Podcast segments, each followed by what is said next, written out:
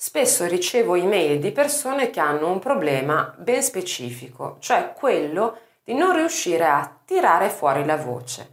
Cioè la loro voce resta sempre un po' sommersa, ha un volume sempre un po' fievole, la voce non si proietta in avanti, la voce appunto sembra non uscire.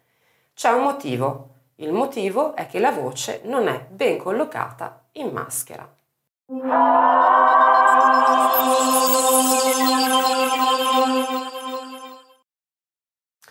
Cos'è la maschera? La maschera è un'area di risonanza. Come sai, noi abbiamo una cassa armonica, cioè un punto, anche se sono in realtà più punti, in cui la nostra voce risuona, prende corpo, prende volume, prende suono. La cassa di risonanza, l'area di risonanza, in questo caso della maschera, è quella del viso fondamentalmente, costituita quindi dalla bocca, dal naso e dai seni paranasali. È il punto in cui la voce va a sbattere, diciamo così, nel momento in cui noi la tiriamo fuori e la proiettiamo in avanti. Generalmente la voce in maschera è la prima risonanza che si impara perché è molto vicina alla voce che noi utilizziamo parlando. Infatti noi quando parliamo in linea di massima dovremmo parlare in maschera, qui, dritti, centrali. Esistono nel canto degli esercizi che aiutano a collocare la voce in maschera ci sono una serie di suoni che sono detti agevolatori, cioè che appunto agevolano l'emissione del suono eh, in maschera e sono dei suoni eh, in particolar modo nasali, cioè la M, la N e la Gn. Questi suoni favoriscono l'emissione vocale rilassata, diminuiscono lo sforzo laringeo, migliorano l'emissione grazie al supporto del fiato e permettono anche di utilizzare un attacco vocale dolce. Quindi il mio consiglio è quello di lavorare su vocalizzi, arpeggi e scale che utilizzino appunto questi tre suoni, questi tre suoni nasali M, N.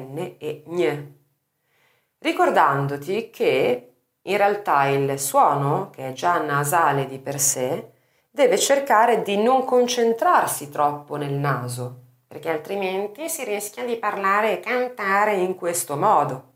Il suono è già appunto della M, della N e della Gne, già naturalmente nasale, perché per farlo N finisci qui. Quindi devi pensare che la vocale successiva invece deve essere appena sotto, deve essere collocata quindi più tra il labbro superiore e il punto appena sotto il naso. Ti faccio eh, sentire un piccolo esempio utilizzando per esempio il gne. Gno, gno, gno, gno, gno, in cui gne ovviamente è nasale, ma la O resta aperta e resta appena più sotto, quindi in questa zona della maschera.